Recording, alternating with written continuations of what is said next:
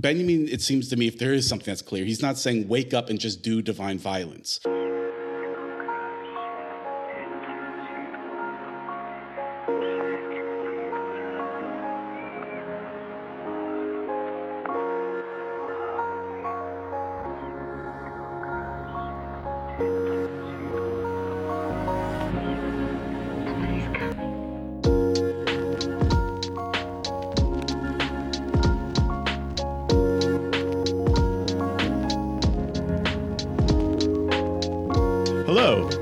This is What's Left of Philosophy. I'm Gil. Here with me today is Owen. Hey. Lillian. Hi. And Will. Yo. And for today's show, we're very excited to be joined by a special guest, Ashley Bohrer. Hey, Ashley, thanks for coming on the show. Hi, thanks for having me. Hi, Ashley. Hi. Ashley is a scholar and activist who lives in Chicago and an assistant professor of gender and peace studies at the University of Notre Dame. Uh, she's written exclusive, extensively on decolonial feminist theory, Marxism, and the history of political philosophy, with articles appearing in Hypatia, New Labor Forum, Political Theology, Historical Materialism, and, and more. Last year, she published her first book, Marxism and Intersectionality Phew, Race, congrats. Gender, Class, and Sexuality Under Contemporary Capitalism with Columbia. And as I understand, she's got a second book on the history of capitalism on the way. Uh, in addition, she co hosts a podcast called Pedagogies for Peace with Justin De Leon, and she's public philosophy editor for the blog of the APA. And that's just her academic credentials. I haven't even gotten into any of her activism, which is no less impressive. And she's one of my best and oldest friends in the academy. And mine. So I'm very happy to have you on the show. I'm so happy to be here. It's so cute to be in a room full of lovelies.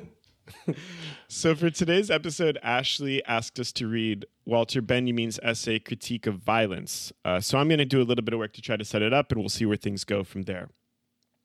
So first of all, this is the first piece that we've read for the podcast from the Frankfurt School. The Frankfurt School, when it's not being invoked as an anti-Semitic dog whistle for reactionary conspiracy theorists, refers to a group of social theorists and critical philosophers initially associated with the Institute for Social Research at the Goethe University Frankfurt starting in the 1920s.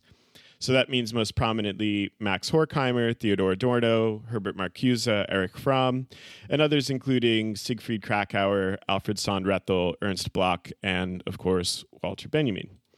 There is significant diversity among these thinkers, uh, and they drew on a wide variety of traditions such as Marxist social theory, Hegelian idealist philosophy, Freudian psychoanalysis, and empirical sociology.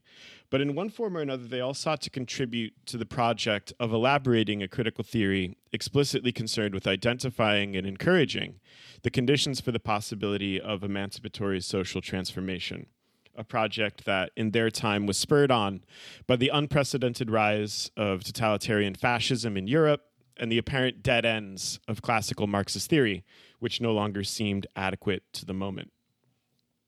Now, Benjamin is an eclectic and peculiar thinker by just about any standard.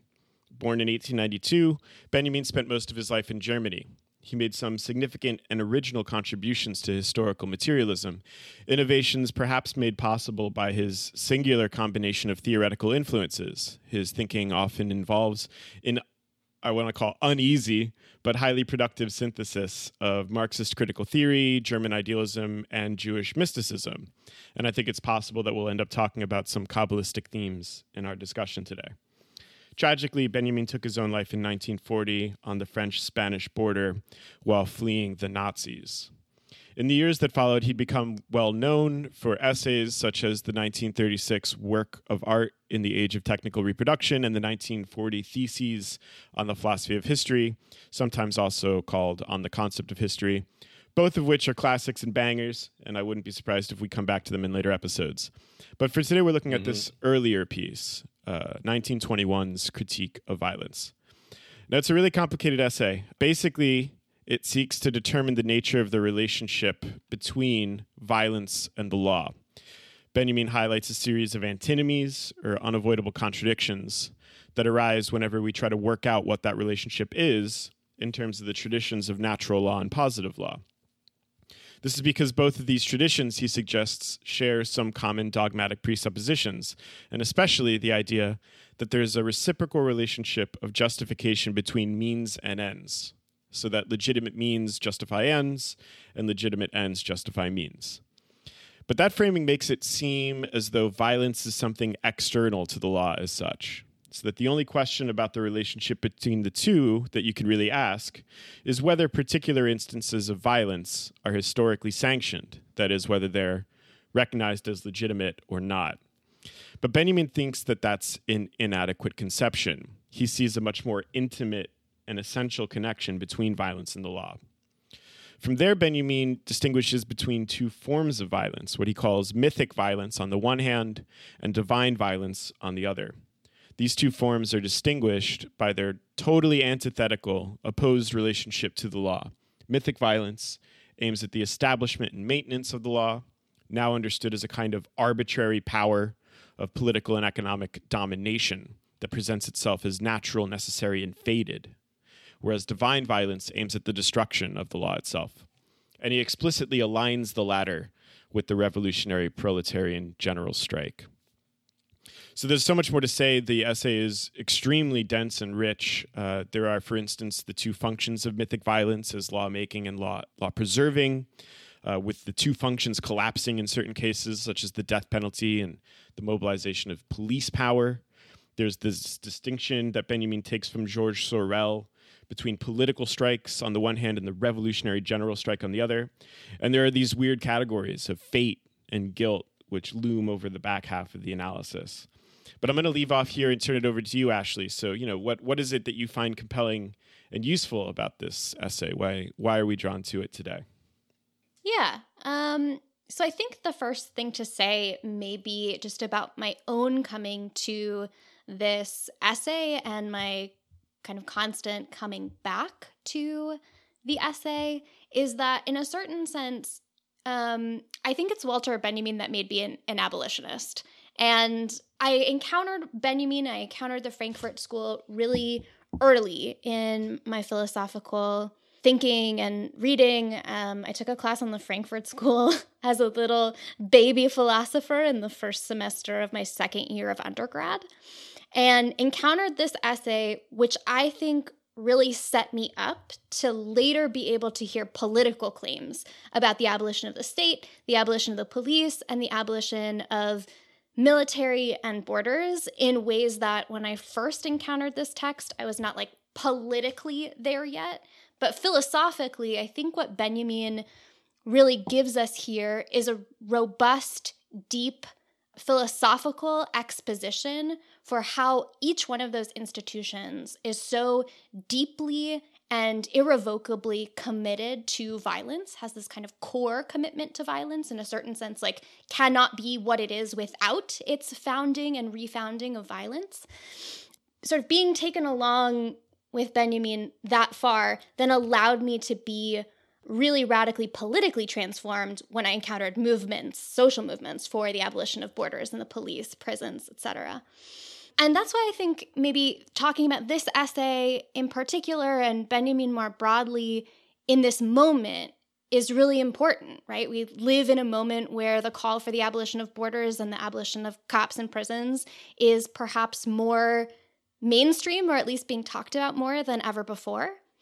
And at the same time, we're living in a time of the rise of the radical right and a kind of new reincarnation of fascism, which is also the kind of political opponent in a certain sense of Benjamin's thought, even in this kind of early essay, right? Even though he's not confronting a fully developed Nazism in 1921, he's certainly seeing the hallmarks politically and philosophically of its rise and really seeking to interrupt um, fascism and the insufficiency, I think, of a lot of left political moments for him, particularly in Germany, of being able to confront and extirpate the kind of violence oppression and exploitation that are really central to the way the modern state works that will then kind of get taken into its most grotesque and horrifying form with the rise of Nazism. Mm. That's that's why I wanted to talk about this essay. That was great. So, you know, also, I just want, want to say explicitly, Gil, that was a really great job introducing the essay. Listening to you good. talk, I was like, actually, I feel like I might have, um, you know, my fingers in some of this, not not all of it, but some of it. So, you know, I guess a small intervention I want to make on what I was getting from this essay is he calls it a critique of violence, and so it seems part of what he wants to do. So, what are the criteria we should have if we're going to understand this object that we call violence and its its relate our relationship to to it. And so one might think, you know, if we want to, you know, abstract a little bit back out from, from the essay and speak sort of plainly, is one might imagine that the aim of a political movement or a political struggle is to mitigate violence. And if you see violence as a sort of external alien imposition, you know, an unfortunate um, accident that emerges in a polity, then you might think that the point is we need to get the state in a particular type of formation in order to reduce it to a minimum. That, you know, it is law laws that are necessary to check this external force of violence. But Benjamin wants to make the claim that violence is actually immanent to the, the constitution of a state or to use um, what you were talking about, things like borders. And so I actually think that this, you know, asks us to change our perspective of what it is we are doing when we talk about violence. If you think violence is something external, then it's something that you don't really have control over and all you can do is mitigate it. But if it's immanent, then you have to ask if the very tools you're using to mitigate it actually end up reproducing it, actually you know need to call on on it in order to be effective. And that's what brings him, I think, to lawmaking and law preserving, whether we can have law without some sort of implicit coercion of violence to be effective. Am, am I, do I sound completely off base there? Does that sound like something that might be going on in the essay?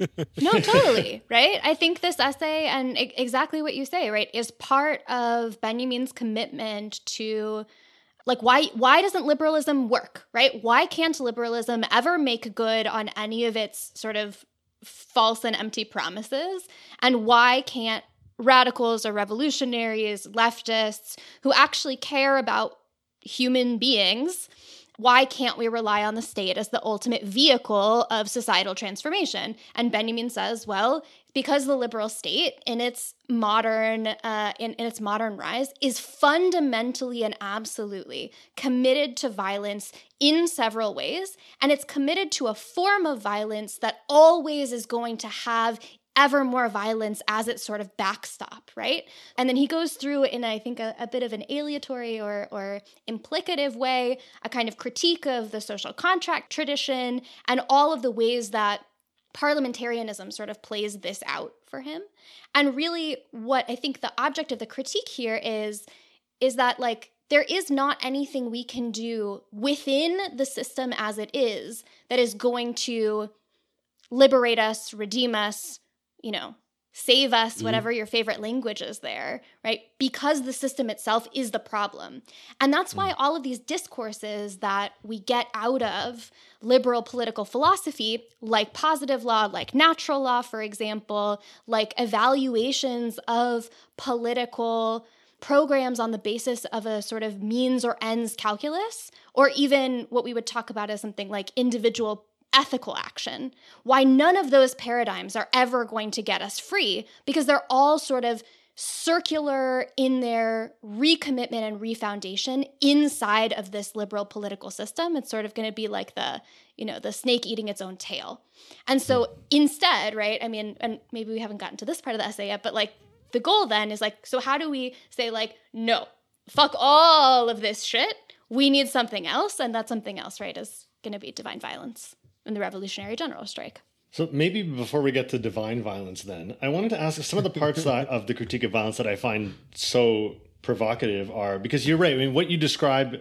There are times though where it sounds like there's a the ethos of the essay is just anti-state or anti-institution like court because he does claim that institutions by their very nature not just the state but institutions by their very nature have this element of lawmaking and law preserving violence. But then he takes these digs at like anarchists, right? And and the idea that or at least what he says a certain kind of anarchism, right? A kind of anarchism that wants to do without constraint, that wants to do without law, that thinks that that, you know, and he says listen, you can't operate in social reality without those elements of of constraint and law. So okay, so th- what I'm getting to is that it seems like a lot of times I feel like when we read Benjamin and we read this distinction between kind of what he calls mythic violence and divine violence, the details of that distinction aren't super important yet, but we, we oppose the lawmaking and, and law preserving violence as like bad and the divine violence as like good, right? As the disruptive like rupture. But then, yeah, it does seem that there's a part of him that, that insists that, well, you know, there is an element of politics or of the creation of political order as such that involves this lawmaking and law preserving violence. And so the aim isn't, uh, you know, he makes fun of pacifists all the time, right? The aim isn't I'm speaking crudely, isn't to eliminate violence altogether, right? But it's to kind of, I guess, isolate and reflect on its function within institutions, within the creation of order, and to to conceptually isolate, be able to problematize it and discuss it for, as what it is, rather than to eliminate it. Does that make sense? Yeah, I mean, so I think one of the things that's really hard to talk about in terms of divine violence is that for Benjamin, this is a wholly retroactive concept. You can't be like, cool, I'm going to implement some divine violence today, mm-hmm. right? Mm-hmm. And in a certain sense, toward the end of the essay, he even says, like, whether something has or has not been an actual instance of divine violence is in a certain sense, never for certain. We can never live in the certainty that our revolutionary struggle or our movement has actually been that, right? And hmm. part of that is because what divine violence really means is violence as pure means, right? It can't be subordinated to any sort of ends directed calculus. So when we think about politics often, and I think this is Benjamin's critique of of the left in in many ways is like we often think about taking over the political apparatus in order to lessen harm, lessen suffering, hmm. pass different kinds of, of protective legislation, or even to change like the operation of the institutions, right? And this is Benjamin before his Marxist turn. This is Benjamin when he's still very deeply involved in a kind of, I don't know, like intellectual anarchist milieu. His worry here is that there is something central about institutions of collective life that are always going to have resort to either law founding or law preserving violence.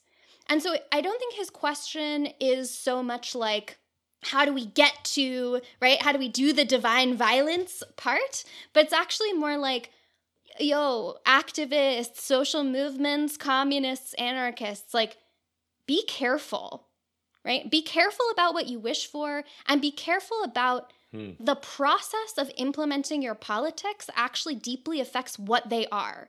And so, in our desire to build collective institutions, we might want to do that anyway, right? Like we might have to engage in the process of transforming the world collectively, building institutions, building practices, etc. Mm-hmm. for sure.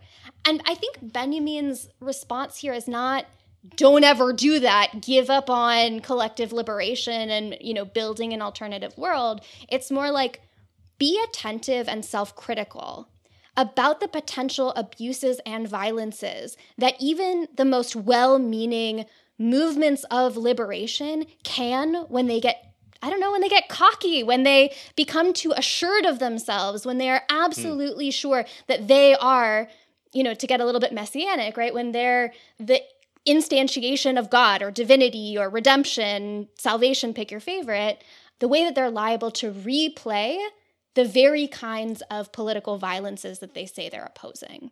That's, yeah, that's a really great helpful. yeah, and also like so I mean, one of the things then that kind of aim of the critique too is to to call into question precisely the way in which like liberalism seemingly constitutively but at least like in all empirical cases like disavows this relationship to violence as like a founding fun- as an in its founding and preservative functions mm-hmm. right so that like what comes to appear as yeah as like natural and this is why i think he calls it mythic right this like mythology of like a pure foundation without recourse to a violence uh, is characteristic of this sort of liberal state order with all of its attendant police power in these institutions. And like we're not well served as people in you know invested in the development of more more free more emancipatory collective institutions in repeating that kind of disavowal right? Like there's something about that. Yeah. I mean like one question then i guess like at the at the, this level of analysis is like why is it that violence has this kind of originary or constitutive character, why isn't there a possibility of like a founding of an order without it? You know, it seems to be like this is an argument that he's making, and I guess I'm like wondering like what what grounds that. Does that make sense? Mm. Right, and like what mm. does God have to do with it? Like I, I mean, I appreciate you're kind of like I. I don't know if I'm just projecting this onto the conversation, but I feel like if I was listening to this and I hadn't read this really complicated essay, we would have started talking about like divine violence and stuff. And like, I think it might be helpful for listeners, but also like for me to understand why that gets introduced into the essay. So, like, mm. I like, I mean, I, I'm into it. I'm suddenly finding myself being like down for God talk again after about 10 years. So, you know, I'm with it. Welcome back. Thank you. Um, but yeah, anyway, he's, you know, we talk about the difference between positive and natural law. And then in the latter, I don't know, a third of the essay, Benjamin takes this turn to say that, like, the relationship by ends and means can't be justified by reason. This has to do with, like, a kind of sovereign law or divine violence. So God enters the picture for a particular purpose. And I think it has to do with what Gillis was, was just asking. And I don't know hmm. because this was really hard to read. Agreed. Yeah. So I'm wondering, and, and again, I think many of us were being a bit experimental here.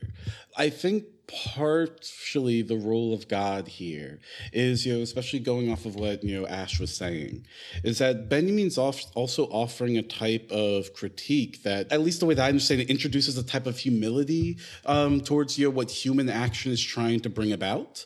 And so whatever divine violence is, and I, you know, I'm sure we can, you know, return to it, but, you know, I'll, I'll take my crack at what seems to be going on here, especially after Ash helpfully said, you know, it's your retrospective. You don't know that you're doing it. God is, you know, a placeholder for a moment of interruption that is not because of your sort of self direction. It isn't because of your own rational, we're going to do it. I, I actually think that's right. I'm really happy Owen said that. You know, Benjamin, it seems to me, if there is something that's clear, he's not saying wake up and just do divine violence.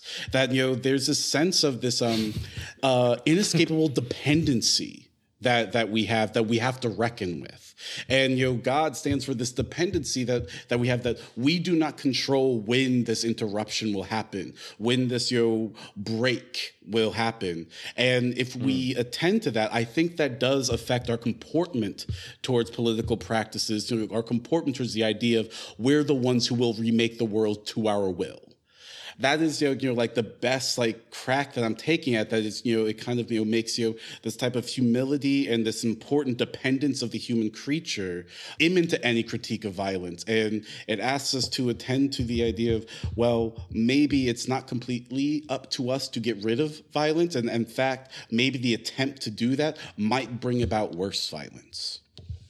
So are you giving like a, a, is this like a secular interpretation of it or are you kind of or because like I I, I was or? also yeah mm-hmm. I was just like that makes sense to me. I like that answer, but like I also just kind of like thought there was a theological bent to this that like would also just make sense. Yeah. So, uh, maybe one of the other things to say about myself before I dive into this answer um, is that I, like Benjamin, am Jewish. I grew up in an Orthodox Jewish milieu and studied Torah and Mishnah and Talmud a lot, and you know, and later Kabbalah and all of the other things. And there's something that definitely feels to me in Benjamin to be a distinctly Jewish theological sort of orientation to the divine in a way that is super, super different from what I understand all the Jesus stuff to mean or any of the other religious traditions. I really don't know anything about Jesus. It's really sometimes silly. He was pretty cool. Yeah. He's a good good dude. We like him. I, I hear he was a Jew. I don't know. Pretty fleshy. Um, he was Jewish. so I think to begin to think about how the divine is operating in Benjamin's work, I think there are like a few things that are going on. So, on the one hand, there's like a tradition of let's say, very distinctly Jewish, I don't want to say secularism, but like non God based theology that I think is sort of subterraneanly in Benjamin's work. And by this, I mean someone like Spinoza, right? So you can think about the divine here in a Spinoza sense as like the Deus sive natura moment. But I think in this sense, Spinoza is not an outlier, right? Like even contemporarily, there's there's so much about Jewish community that is thinks of itself as secular and yet still as cohesive and sort of positioned against other kinds of religious and faith-based faith-based traditions. And so in a certain sense one could think about the divine here as something like I don't know, totality maybe is like a word that can help us substitute or think about like the immensity, the no, is immensity a word? I don't know. The the yes. enormity, maybe that's the word I'm looking for. Um, yeah, I like immensity. Immensity. um, the like the immense character of the world as totality and also in its immanent connection, right? that also contains something like a possibility of something outside itself, right? In this sense, like when we speak about something like redemption, salvation, or the messianic moment, that doesn't have to mean something like a Christian conception of an afterlife or a heaven, but rather can be something we can think about it as like the seed of the possibility of a world constituted otherwise imminent to us in this moment right? And I think, in a certain sense, that is what the divine does. The divine is the name for mm. this imminent possibility of a world completely, completely otherwise. Mm. In another sense, like, and at this, at this, in the twenties in particular, right? Um, Benjamin is spending a lot of time with the old buddy Gershom Scholem, who I could also say a lot about. Um, Scholem very famously becomes a Zionist to have lots of feels about that. We're anti Zionist in this Jewish household for very obvious reasons, um, hmm. and anti Zionist theologically as well as politically. That's a coda. Um, but um, Scholem, very famously, super interested in Kabbalah in particular. And one of the mainstays of Kabbalistic thinking is about sort of, we could call them attributes, maybe the divine attributes.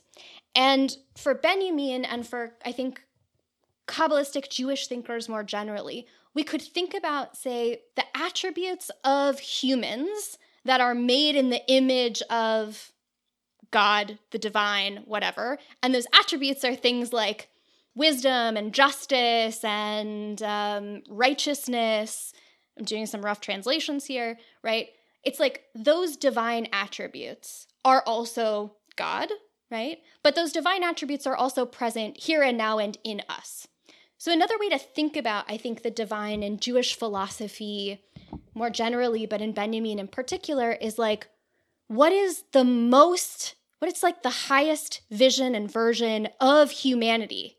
The things that we really think of as laudable, we might say as sacred in human life what's the source of that sacredness? So it's immanent, right? It's in us, but it's also somewhat beyond or outside of us because we're constantly failing to really just be that, right? We're human beings, we're flawed, we make fucked up choices, we destroy the world, we are living in the after effects of accumulated centuries and and millennia of structural violence and oppression and exploitation. So even when we have the greatest intentions, right, to do just and liberatory things in the world, we're never going to be like pure values, right? We're never like living those pure values. And so the idea Jewishly, I think, that like human beings are made in the image of God just means they're made in the image of divine attribute. And divine here is like just the things that we are, but more or all the time, right? What would it mean to live humanity in a way that is,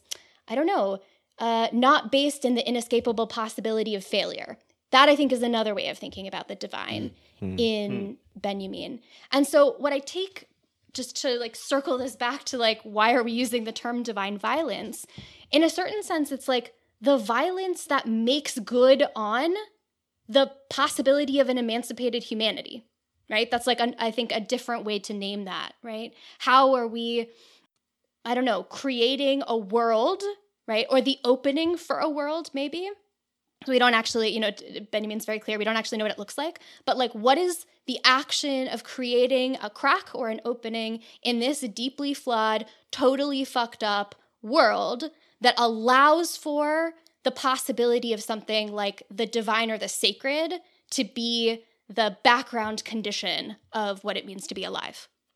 Yeah, I love that. So there was a moment in the essay that I think you know, really hooks into this question, you know, because you're right. Possibly the way that I was answering the question, I was trying to secularize God a bit too much, given the type of tradition that Benjamin is drawing upon. But this notion of divine attributes, I mean, you know, Benjamin does, you know, he asks this rhetorical question, you know, does this mean that nonviolent resolution of conflict is impossible? And he says, absolutely not.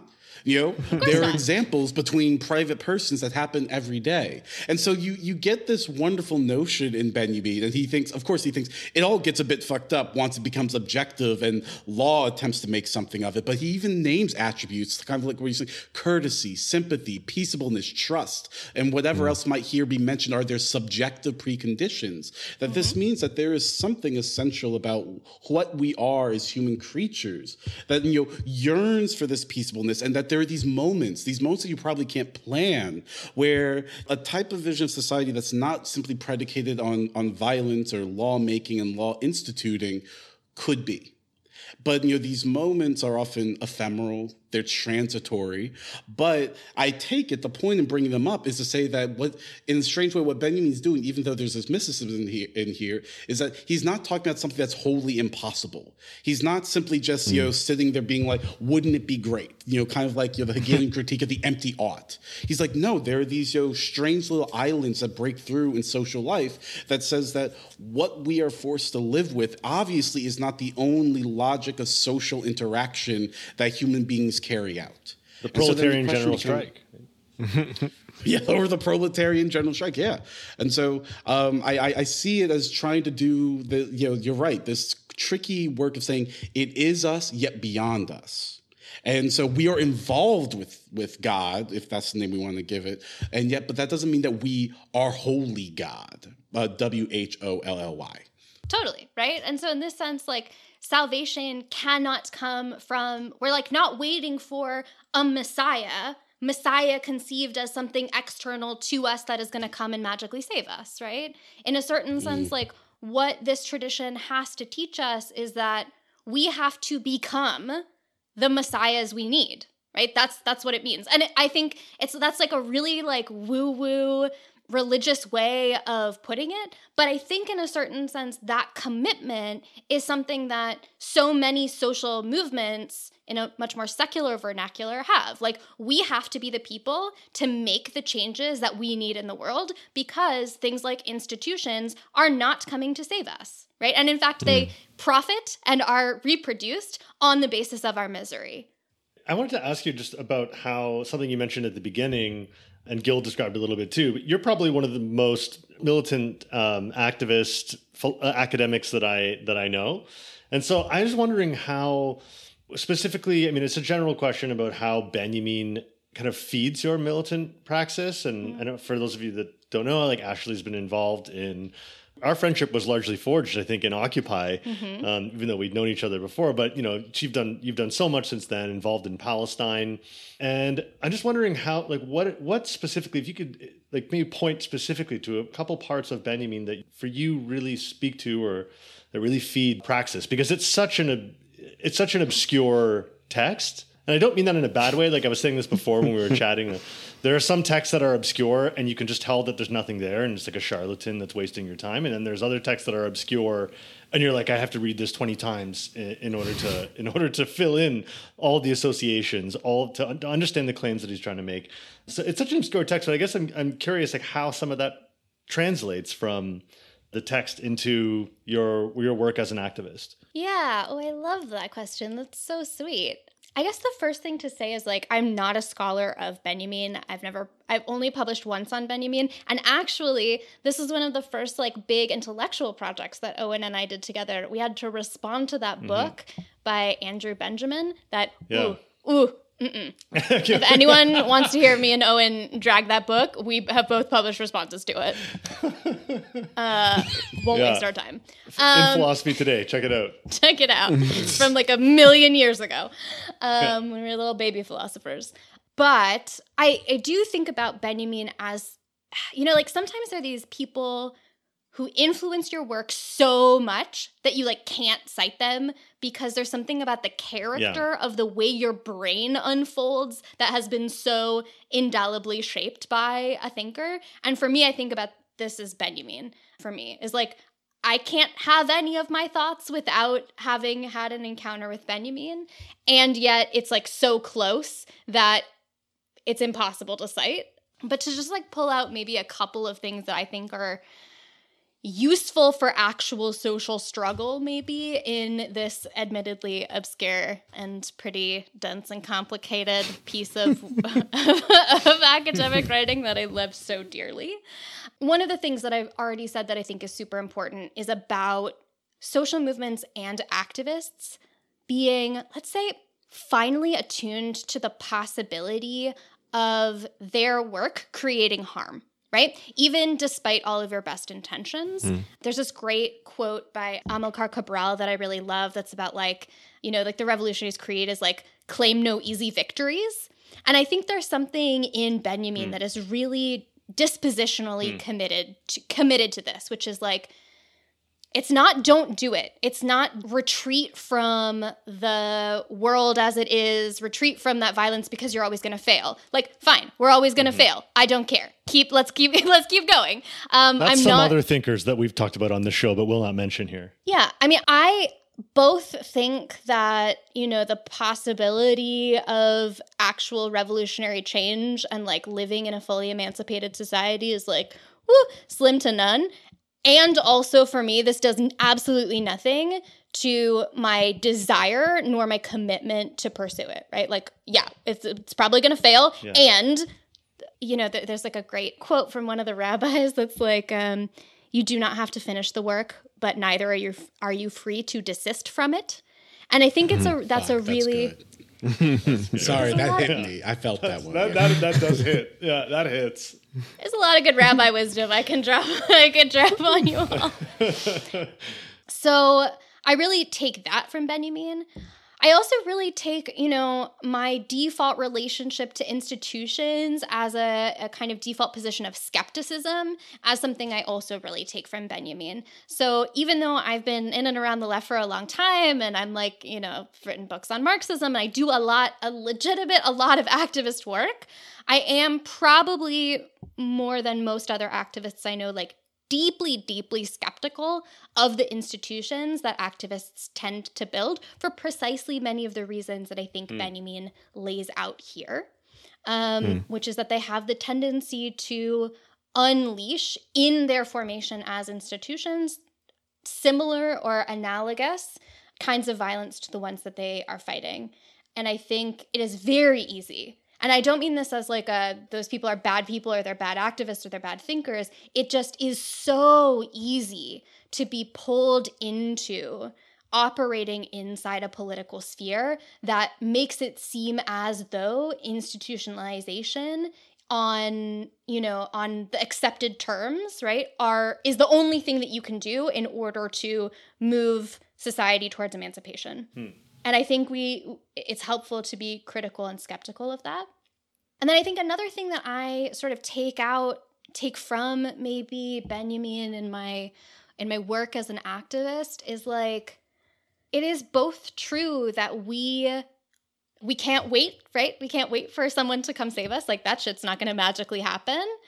And also as much as we do harm and violence and totally fucked up things to each other, the world can be otherwise. And it can be otherwise because we are capable of other things. And I don't mean that we individually, right? I mean it obviously collectively and structurally, and like we can't ethics away oppression or exploitation. But I do think that there is something that so much contemporary social movement analysis and practice wants to move away from because it's like too touchy feely and too woo woo or whatever. But it's like, there's so so much of movements are like yeah okay we just need the institutions and the right rules and we need to gain power and we need to like get x number of people out to a march and we need to like settle on the correct language and et cetera et cetera and i'm like yeah but also like we have all been shaped in deep intense intellectual psychological emotional relational ways by the many forms of fucked upness of this world. And we also need to transform ourselves in order to transform the world.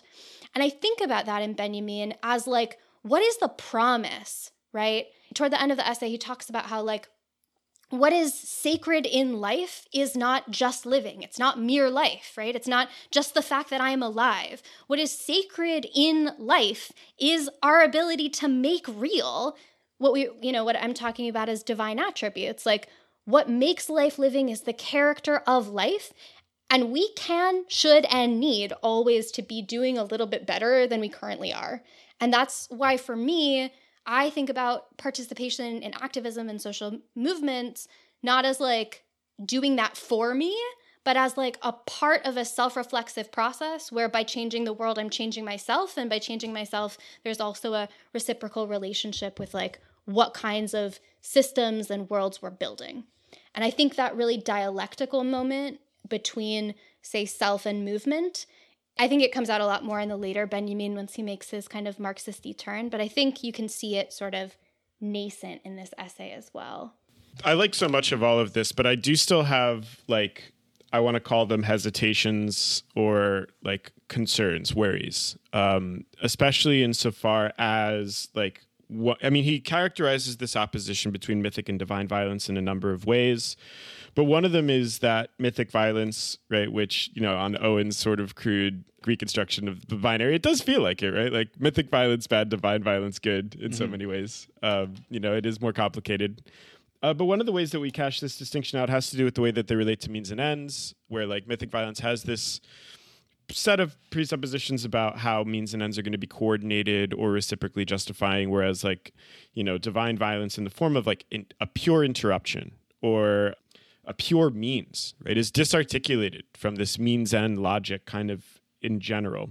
Now, on the one hand, like as you point out, like this is something that Benjamin himself says, like there's this kind of undecidable character. This is something that Derrida picks up in the Force of Law essay, right? The, the, the undecidability, both in advance and retrospectively, mm-hmm. of of like a, a moment of divine violence is kind of like part of the whole deal. But like I worry, I guess, like to kind of be really pragmatic and stupid, which is the level at which my brain is operating. What do we, as people who actually do like, you know, get involved in this sort of, want to get involved in actually practical movements of transformation, of social interruption, or what have you, of political uh, organization. What what is what is this uh, uh, insistence on you know not falling into a means end logic do right? Because I could imagine this being mm. like debilitating in a kind of way, right? Like it's hard for me to imagine what it would look like to try to do organizational work without ends. Obviously, that seems impossible. And then, like, the question then becomes like, okay, but if that relationship if there's like you know are there better or worse ways of articulating means and ends is it the means end logic itself that's problematic and which we ought to avoid mm. do you see the sort of direction i'm trying to drive at yeah here? Yeah totally i worry i worry that this could be a like like you said like you know there's that great rabbinical wisdom but i do i do worry about the way in which like this, if taken read in a certain way, could put a stop to active movement. Yeah. Okay. Yeah. I think I see what you mean. Uh, like, I mean, I think the first thing I would say is like, if folks are new to social movements, I'm not putting the critique of violence in front of them and being like, "Here, this is how you do revolution." I, have got this, this, great. Come correct to the left organizing yeah. space.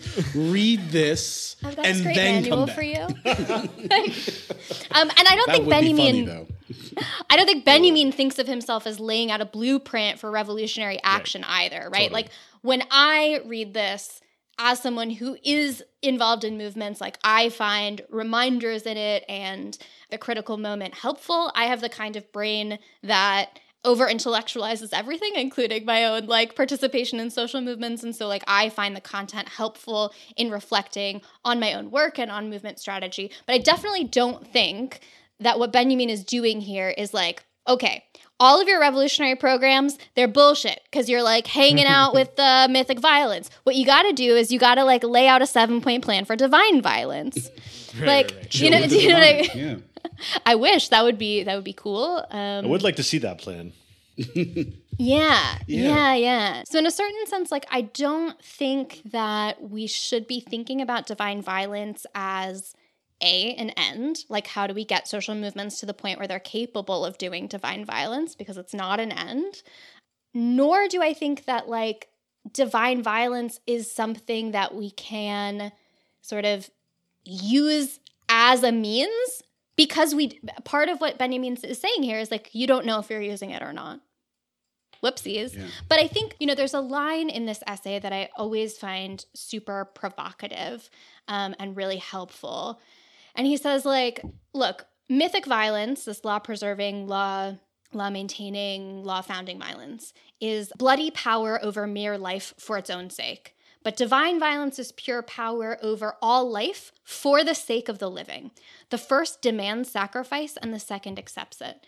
And I think part of what is up here that social movements need to be thinking about, or that I find to be really helpful, is that divine violence does not demand sacrifice right?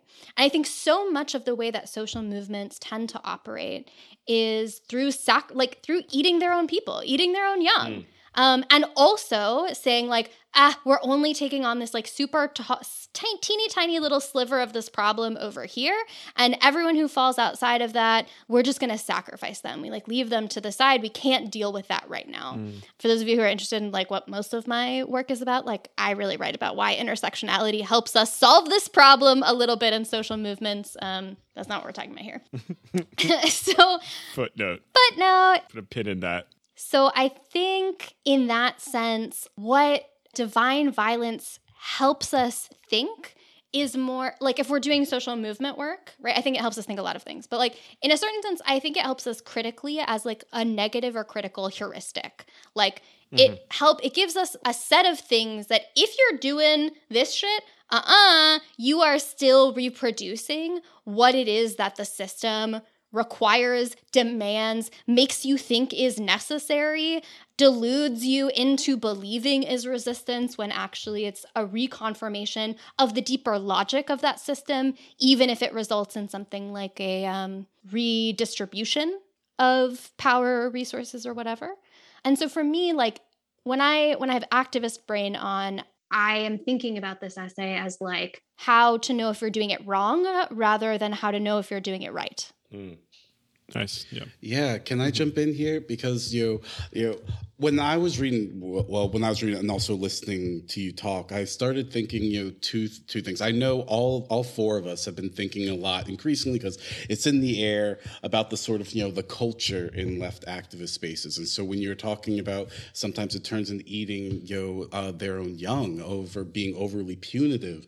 One thing that came to my mind, which I something I thought was like really sort of liberating in reading Benjamin, deeply pragmatic, is do not come to believe that law broadly construed now i'm not just talking about you know things that are passed by a parliament or the senate is a substitution for sociality or or relation and I, I, I think sometimes we can think that. I think we in this in this country or in that country, the United States, we like you know pay a lot of attention to trials, especially murder trials. And you know it's you know sometimes hard to keep your you know your abolitionist principles if someone is on trial that you do not like for whatever reason.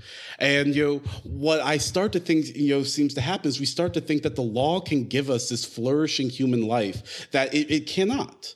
And that doesn't mean that we can do away with law. I, I, I, am simply trying to say the sort of negative heuristic. Don't get it twisted that law, rules of order, discipline, they're not a substitute for those moments of courtesy, generosity, etc.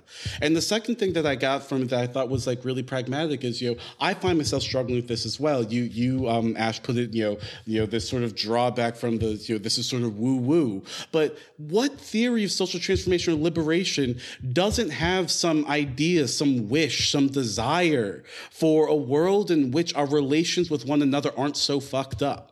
And to act like yeah. oh no we don't do that. We we just i don't i don't know. I don't know what these people are thinking because like they also seem to be passionately interested in freedom. And so it's, it's what you get in benjamin is you know this uh, idea of like what our communal common life could be with one another that you know i actually think would not be perfect yet it would not even require us to be perfect that there would be the types of virtues mm. in which we could be imperfect mm. with one another and that wouldn't require the coercive violence of the law to restitute that imperfectness. And you know, sometimes you can think, well, that's you know impossible, but then uh, and I'm this I'm going to show my most woo woo. Then what the fuck is forgiveness? When someone, a concrete other person, has harmed you in some way, and you find a way of maybe not mending it back to what it was, but releasing them and yourself from that harm. And hmm. forgiveness actually happens all the time on the mundane level. Now we might want to say, oh, we don't want to make that a structural principle, but I get, again, the thing is, these moments of interruption happen. And why wouldn't we think that that's something that's worthwhile to pay attention to in favor of, you know, what can sometimes be the remove and alienation of institutional structures and law that we hope can substitute for um, our divine attributes? Yeah, totally. I have like a tangential but like related question. It might be sound tangential, but I think it's related. So I just didn't really understand in this text what the relationship was between violence and justice at like any level. Mm. So either at the level of positive law or at the level of talking about divine violence or whatever. Like at the beginning of text, he's I think it was like the first sentence he says there's this connection between the law and justice.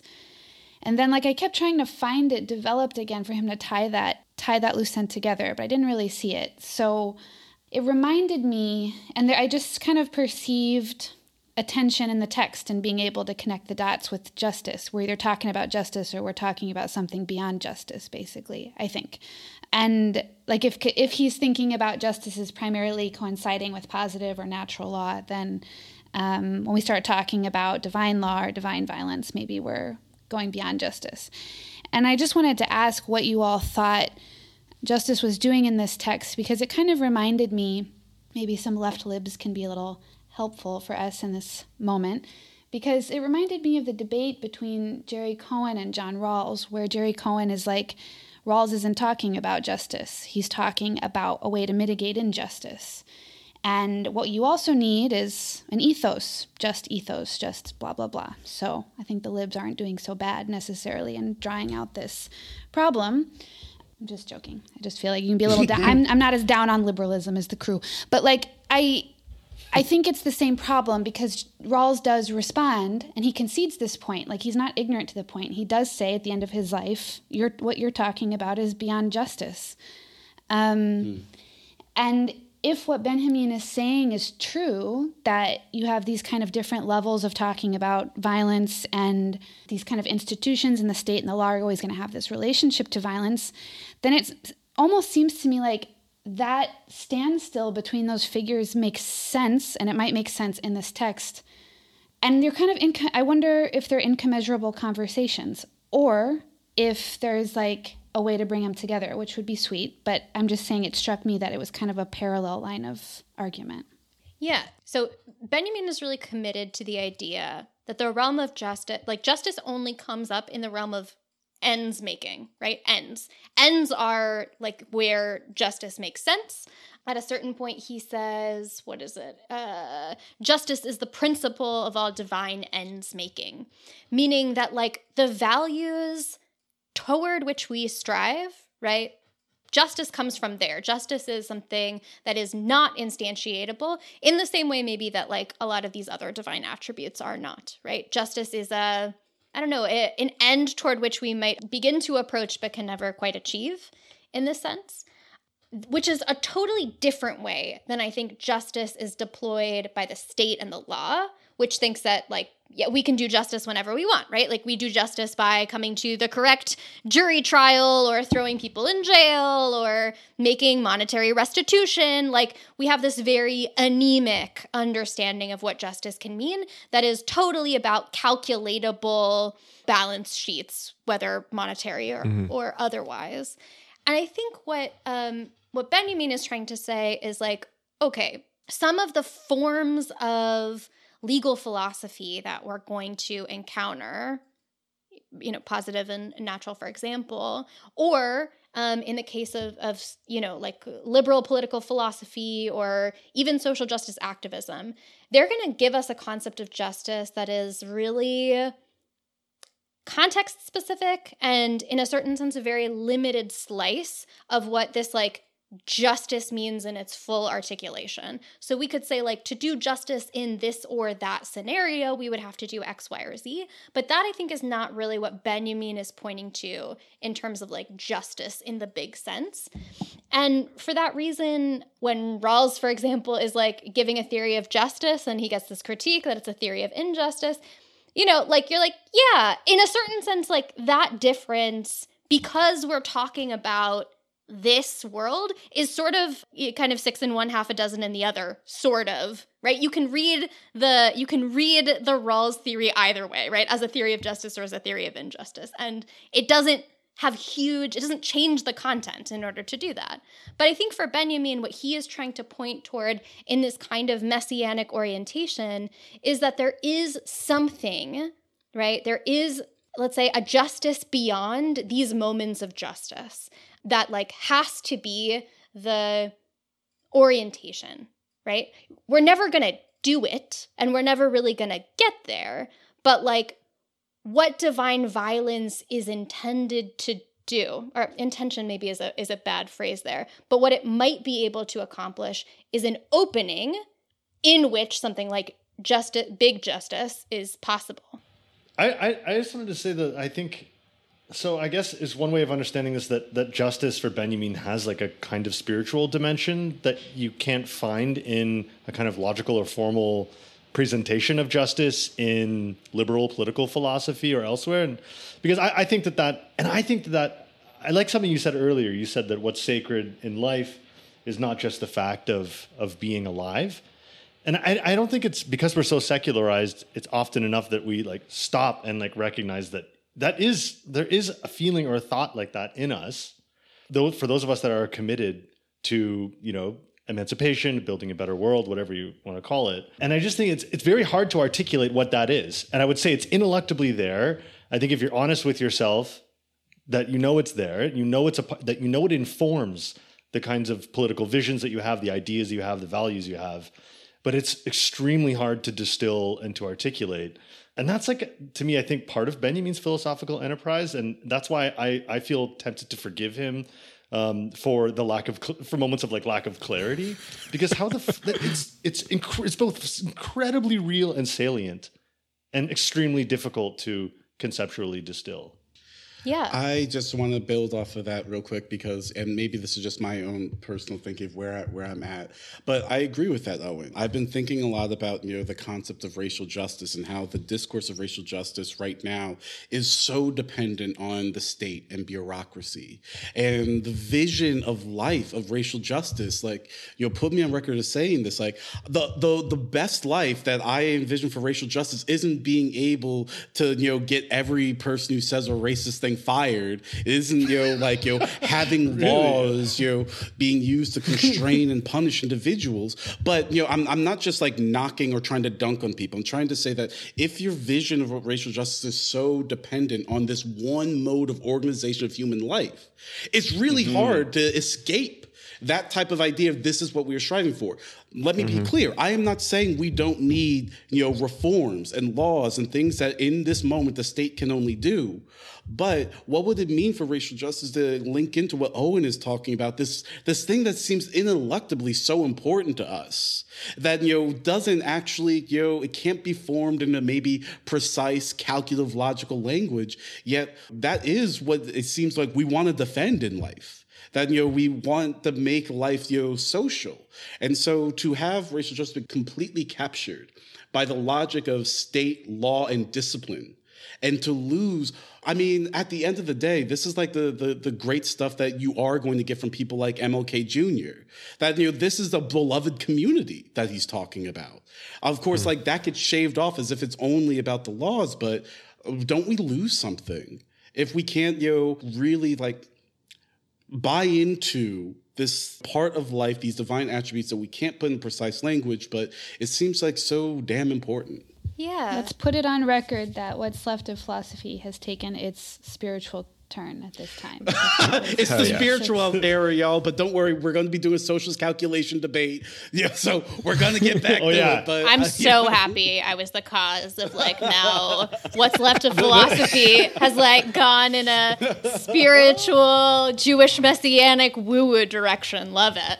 I'm gonna wait until you leave, and then I'm gonna bring us back from the woo-woo edge. Don't worry, we're going We're back going to hard-nosed rationalism the minute you leave. Yeah, I'm yeah. actually pretty into it. My most like iconoclastic um, thought, at least on the left, is like I just think people would be more religious, and that religion would get weirder under socialism. Hell yeah. Oh yeah, Nice. I love. It. I want to see That's I'm that like- I'm like Like, this I'm is like the thing. I want to it. see it. Yeah. Yeah, bring it. Like I just feel like, what are you gonna do? You're not fucking miserable, and as much anyway. You can be miserable for other reasons, not the ones we're, we're miserable reasons for which we're mis- miserable now. Gil is going yeah, to like you might be miserable. filled with existential dread regardless, and I just feel like we'd all like things would get even weirder. But like it wouldn't be Supporting with the weird. controlled by the Koch brothers. That would be important. Like It would be there'd be less Koch brother money flowing around. right, like like the pro, like the Protestant church, but everywhere and really different and not controlled by you know what I mean? Pluralism. If I could like bring us though like one last thought on like this idea of justice like it does seem like I like all of this discussion about like its spiritual character like the way in which there's something that's difficult if not impossible to express clearly about the character of the sacred as like a, an attribute of life that has this sort of quasi divine character. But also like there's like a really like secular articulation of this i feel like in so far as like justice feels some like something like a kantian regulative ideal right? Like it is something like a horizon for for any possible emancipatory movement that that can't be reduced to the particular image or vision of justice that's you know invoked in this or that context right? Like it it provides us with a kind of transcendent standard I think you're Uh, right, but, that that's the rational part of Kant. I think the part that you're pointing to is the element of enthusiasm, right? Like the Kant. That if I when if I try, try to find an element of political spirituality in Kant. Okay, let's not make this a Kant episode, but I do Please, think in, no. the, in in what's that? We've canceled him. Good. oh yeah, that's true. Oh yeah, I forgot he was canceled this week. Okay, never mind. I didn't say anything. Yeah, For the he's final founder time. of critical race theory. Yeah, We've been swinging at that one for a while. I mean, it's it, it's hard. I guess the reason why I shy away from theological stuff is because I don't see, in, in some ways, Benjamin is Benjamin is like proof of this in the best and worst ways. Like I don't see, since this is a philosophy podcast, maybe it's worth saying. Like it's very hard. I don't, I'm not sure what philosophy can offer to that spiritual dimension of politics. Like I think it's generated, it com- it's articulated, it's it develops in political praxis. It might be representation representable in art, right? Um, but sometimes I I'm not sure I'm not sure what philosophically I'm ever supposed to do with that dimension of not just Benjamin's work, but the dimension of like political uh, political spirituality. And maybe that's that's uh, that's fine. But I do think this partly accounts for why I feel similarly to what you said, Ashley. Right? That Benjamin's Benjamin's an important thinker for me, and you know Benjamin much better than I do. But it's a very important thinker for me. But I can't imagine ever having to write about it. Not because I mean both because it's very close, right, um, in terms of influence and inspiration, but also because I just I have I have infinite admiration for people that take that on. I don't know how. And maybe this is just academic philosophy I'm speaking of, and that's the problem that it's that it's restricted to a certain mode of formal presentation or something. But but I can't imagine how We are impoverished. yeah, and I can't imagine how people how people do it. So I don't- respect I don't all you Benjaminians so- out there, but I don't actually think it's so hard. And I think I might just be dumb. No, I don't think you're dumb. I no, I think this is actually really a an effect of let's say enlightenment skepticism on philosophy and how we think about philosophy because on the one hand we're taught i think that what we do philosophically is with the brain space not the heart space as if these things are separable and then even when we want to critique the construction of that separation we're still only doing that from one side we're not talking about how we feel about it Ugh. even though we're saying they're not actually you just different slipped in that really nice deconstructive insight. You just like slipped it in on the side. You know? thanks babe um here all week so I can't believe I just said deconstructive. What's happening in this episode? Sorry. yes i came to We're destroy the podcast for hello the Christmas episode. that's right. Stay tuned, folks. hanukkah The gift is coming for Christmas. This Sorry, I Christmas. keep interrupting you. Ashley, go ahead. Okay, no. So so on the one hand, right, I think part of what you're saying is like totally about a problem in how we think about philosophy even when we critique how we think about philosophy. So we often complete the first step what the often often the first step is, which is the intellectual critique of the way we do philosophy without actually practicing the end goal of that critique, mm. which is, you know, like mm. right? So that that I think is like on the one hand what's happening. On the other hand, I think that part of what a very particular brand of Western secularism has given us as a society and academia more generally as a kind of culture is this idea that the that the I don't know, like the values, right, that we talk about in philosophy rationally and intellectually are somehow of a totally, completely different uh, stripe and type from things like, you know, the messianism in Benjamin. And I, I don't think we have to necessarily. I don't think that is a, a, distinction that we necessarily have to take on. I think we've like then allowed secularism to define the terms of the debate in a way that I, I just fundamentally reject because like like when Spinoza's like, look, Deus sive natura, pick your favorite here. I think we can hmm. do the same with a lot of the kind of messianic impulse in Benjamin. Like, cool, you don't love the concept of divine attribute? Fine. Another way to say that is like the values that you have and we can talk about philosophical values. We know how to do that. Like, we could talk about that from the time we wake up until the time we go to sleep. Like, what are the values we should be striving for? What are the ways in which we, like, you know, are doing those values sometimes and we aren't? Like, what do we do when values kind of come into uh, conflict with each other? These are conversations we definitely know how to have. And for me, as a, uh, like, an atheist religious person, I think this long tradition in Judaism of like explicitly avowedly Jewish, hmm. explicitly and avowedly atheists, right? Is precisely rooted in this understanding that like once you think about structures and human beings as in a kind of historically material way whether you want to cash that out in terms of the sacred, the spiritual, the messianic, or whether you want to cash that out in terms of like values, nature, and social totality, that's a that's a definitional question. That's a vernacular question. What makes the most sense to you? What speaks to you? And crucially, for activists, what is going to move your community more effectively? That is a strategic mm-hmm. choice, mm-hmm. but I don't think you actually are incapable of thinking the messianic. I just think what I am calling the sacred, you talk about all the time in different terms. Well, I think that's a, a nice place to call it here today. Uh, we'd once again like to thank Ashley for joining us. Uh, thank, you, thank you so much. Thank you. Thank you. Thank you. Uh, Ashley, would you like to tell our audience where they can find you online and uh, about anything you've got in the works? Uh, sure. I have a website. It's ashleybohrer.com. Has all the things that I write about what do I have coming out? Honestly, at this point in time, not so much. Uh, but Should we check out the podcast? You can check out uh, the second season of Pedagogies for Peace, where we talk about how to do radical shit in the classroom, and also. I'm writing a new book, but that won't be out for a really long time because writing books are a slow process, y'all. That shit hard. is not fast. Takes a long time. Cool. Well, we'll make sure that we've got links for that stuff in the episode description. Uh, new episodes of What's Left of Philosophy come out every two weeks, wherever you get your podcasts. Uh, before closing out today, we'd like to take a minute to thank some of the people who are supporting the show on Patreon. We couldn't do this without you, and we're really grateful.